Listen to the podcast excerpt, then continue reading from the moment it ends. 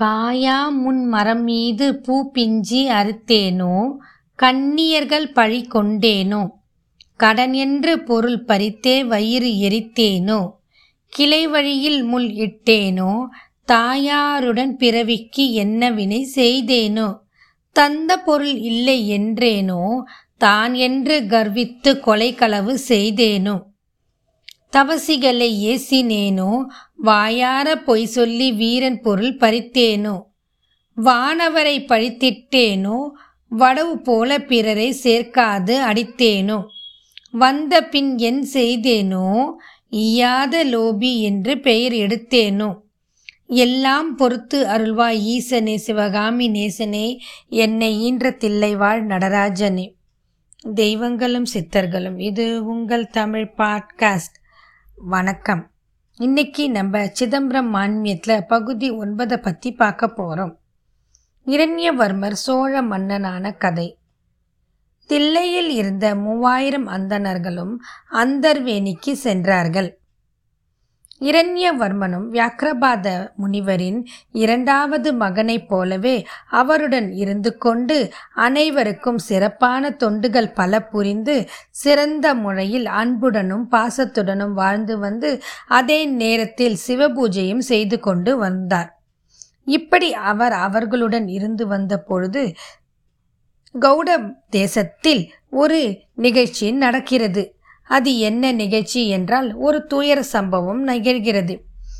கௌட தேசத்தில் நல்ல ஆட்சி புரிந்து வந்த மனு மன்னன் மரணப்படுக்கையில் இருந்தார். அதாவது சிங்கவர்மனின் தந்தை. அவர் மரணப்படுக்கையில் இருக்கும்போது தன் தவ புதல்வனான இரண்யவர்மனை காண வேண்டும் என்று மிகவும் ஆவலும் ஆசையும் கொண்டார். காரணம், இரண்யவர்மனே அவருடைய தவ புதல்வன். எல்லாருக்கும் இருக்கும் அதே ஆசைதான் அவருக்கும் இருந்தது. ஆனால் இப்பொழுது அவருடைய உடல்நிலை அதற்கு ஒத்து கொடுக்கவில்லை. காரணம், கௌட தேசத்தில் இருந்து தில்லை வனத்துக்கு வெகு தூரம் இருந்தது. எனவே அவரால் பயணம் செய்து கொண்டு வந்து இங்கிருக்கும் தில்லை வனத்திலே தன் மகனை காண இயலவில்லையே என்ற வருத்தம் மிகவும் இருந்தது. மேலும் தனது ராஜ்யத்தை தன் மூத்த குமாரனான சிங்கவர்மனே நல்லாட்சி புரிய வேண்டும் என்று அவர் விரும்பினார். இதன் காரணம் என்றால், சிங்கவர்மன் தான் அவருடைய தவ புதல்வன். எனவே தனது ராஜ்யத்தை தனது மூத்த மகனான சிங்கவர்மனிடம் ஒப்படைக்கும்படி இப்படிப்பட்ட ஒரு சிறப்பான பணியை செய்ய அவர் வசிஷ்ட முனிவரை வேண்டிக் கொண்டார். தன்னுடைய பாரத்தை வசிஷ்ட முனிவரிடம் இறக்கி வைத்தார். மேலும் சிங்கவர்மன் இப்பொழுது உடல் நல கோளாறுகள் அனைத்தும் நீங்கி இரண்யவர்மனான கதையும் அவருடைய செவிக்கு எட்டி இருந்தது. மேலும் இப்பொழுது இரண்யவர்மன் தில்லை வனத்திலே இருந்து கொண்டு சிவபூஜைகள் செய்து இறைவனின் திருவருளால் நல்ல விதமாக வாழ்ந்து வருவதும் அவருக்கு தெரிந்து இருந்தது.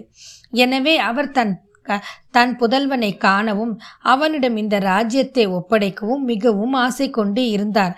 ஆனால் காலம் அதற்கு அனுமதிக்கவில்லை. காரணம், அவரால் நீண்ட காலம் உயிருடன் வாழ முடியவில்லை. அவருடைய உடல் அதற்கு ஒத்து உழைக்காமல் அவர் மரணம் அடைந்தார். அவர் மரணம் அடைந்த பின் அவருடைய இறுதி கிரியைகளை இளைய மகன்கள் இளைய மகன்கள் மூலம் செய்து கொடுத்த பின் தற்காலிகமான ஒரு மன்னனையும் நிறுவித்தார் வசிஷ்ட மாமுனி. அதன் பின்னர் வசிஷ்ட முனிவர் தென் திசையை நோக்கி பயணம் செய்தார். வசிஷ்ட முனிவர் தென் திசையை நோக்கி பயணம் செய்வதற்கான காரணம் என்னவென்று நாம் அனைவரும் சிந்திப்போம். ஆனால் நீங்கள் அனைவரும் நினைத்தது ஒன்றுதான். அவர் இரண்யவர்மனை காண்பதற்காக தென் திசையை நோக்கி பயணித்து தில்லை வனத்தை நல்ல விதத்தில் வந்து அடைந்தார். அவர் தில்லை வந்ததும் முதலில் வசிஷ்ட மாமுனியின் என்ன செய்தார்னா, வியாக்கிரபாத முனிவரது பர்ணசாலையை அடைந்து வியாக்கிரபாத முனிவரின் திருப்பாத கமலங்களில் விழுந்து வணங்கி அவருடைய ஆசியை பெற்று கொண்டார். மேலும் அங்கிருந்து சென்று சிவகங்கை குளத்திலே நீராடி அதன் பின் அங்கிருந்த மூன்று சிவங்க சிவலிங்கங்களுக்கும் சிறப்பான பூஜையில் பூஜைகள் செய்து முடித்தார். பின்பு அவர் மீண்டும் வியாக்கிரபாத முனிவரின் குடிலுக்கு சென்று அங்கு அவர் வியாக்கிரபாத முனிவரிடம் தான் வந்த காரணத்தை மிகவும் பணிவுடன் எடுத்து உரைத்தார். அதாவது இரண்யவர்மனின் தந்தை கௌட தேசத்து மனு மன்னன் இந்த மனு தேசத்தை இனி தன் மகன் சிங்கவர்மனை சிறப்பாக ஆட்சி புரிய வேண்டும் என்ற அவருடைய எண்ணத்தை எடுத்து கூறினார். இதை கேட்ட வியாக்கிரபாத முனிவர் மிகவும் மனம் வருத்தம் அடைந்தார். காரணம், தான் அன்பாக வளர்க்கும் தன் மகனை போல எண்ணி வளர்த்து கொண்டு இருக்கும் இரண்யனின் தந்தை இறந்தது அவருக்கு மிகவும் துயரத்தை அளித்தது.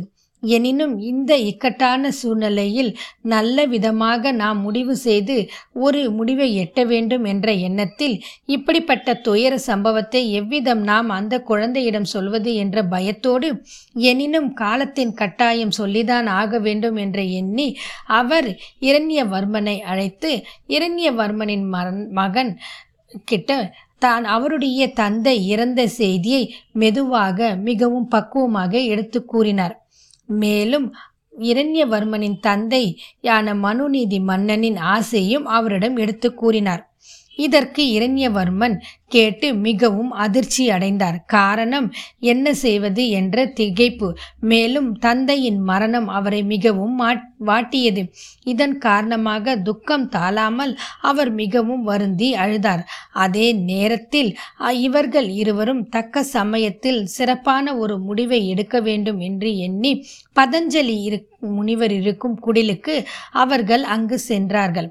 அந்த நேரத்தில் அந்த மூன்று முனிவர்களும் ஒருவருக்கொருவர் நலம் விசாரித்து கொண்ட பின் நடக்க வேண்டிய காரியத்தை செய்ய துவங்கினார்கள். என்ன செய்வது என்று சிந்தித்தார்கள். காரணம், இப்படிப்பட்ட ஒரு இக்கட்டான சூழ்நிலையில் அவர்களுக்கு என்ன செய்வது என்று தெரியவில்லை. துக்கத்தில் இருந்த இரண்யவர்மனை தேற்றிய வியாக்கிரபாத முனிவர் அவரை வசிஷ்ட முனிவருடன் அழைத்து கொண்டு போய் சிவகங்கை ஸ்நானத்தில் சிவகங்கை குளத்தில் ஸ்நானம் செய்துவிட்டு பிறகு சிவலிங்கங்களுக்கு பூஜை செய்த பின் தனது ஆசிரமத்திற்கு அவர்களை அழைத்து கொண்டு அங்கு சிறப்பான ஒரு விருந்துக்கு ஏற்பாடு செய்து அவர்கள் உள்ளம் மகிழ அவர்கள் அமுது உண்ட பின்பு அதற்கு பிறகு அவர்களுக்கு களைப்பார சிறிது நேரம் ஓய்வெடுக்கும்படி கூறினார்.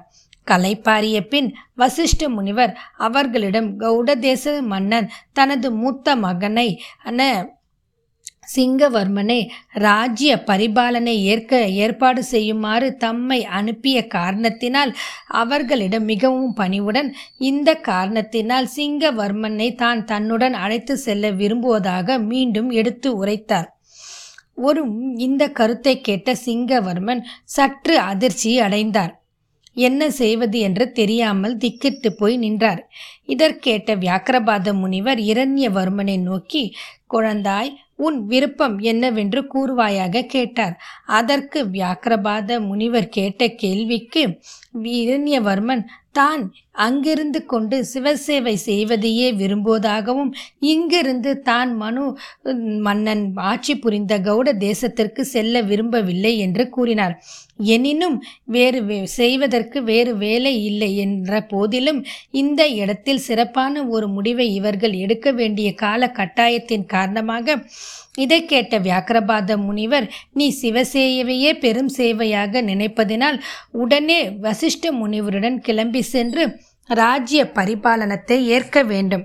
அதன் பின் உனது யானை தேர் மட்டும் பிற வீரர்களையும் அழைத்து கொண்டு இங்கு வந்து தில்லையில் இருந்து இங்கு அப்பொழுது சிவபூஜை செய்யலாம் என்றும், மேலும் வரும்போது அந்தர்வேணியில் தங்கியுள்ள மூவாயிர அந்தணர்களையும் நல்ல முறையில் உம்முடன் அழைத்து வர வேண்டும் என்றும் ஆணையிட்டார். அதன் பின் இரண்யவர்மன் தன் தந்தையாக ஏற்றுக்கொண்ட வியாக்கிரபாத முனிவரின் கூற்றுப்படி அவரிடம் இருந்து ஆசீர்வாதம் பெற்றுக்கொண்டு அவருடைய பத்தினியான தனது வளர்ப்பு தாயிடமும் ஆசீர்வாதம் பெற்றுக்கொண்டு அதன் பின் பதஞ்சலி முனிவர் ஆசீர்வாதம் பெற்று சிரம் தாழ்த்தி அனைவரையும் வணங்கிவிட்டு அங்கிருந்து கிளம்பி வசிஷ்ட முனிவருடன் தனது நாட்டிற்கு சென்றார். கௌட தேசமான தனது நாட்டிற்கு சென்று அங்கு அரச பதவியை ஏற்றுக்கொண்டார். பின்பு அரச பதவியில் இருந்த அவர் பல் சில காலம் அங்கிருந்து நல்லாட்சி புரிந்து வந்தார். அங்கு தமது சகோதரர்களுடன் தங்கி இருந்த பின் தம் தம்பிமார்களான மந்திரிமார், காலாத்தேவர், யானை படைகள் என அனைத்து படை வீரர்களுடன் கிளம்பி தில்லைவன எல்லை பகுதியை அடைந்தார். அப்படி அவர் வரும் வழியில் முன்பு வியாக்கிரபாதர் முனிவர் கூறியது போல தமக்கு கொடுக்கப்பட்ட ஆணைப்படி அந்தர்வேதியில் இருந்த மூவாயிரம் அந்தணர்களையும் தனது தேர்களில் ஏற்றி கொண்டு வந்தார்.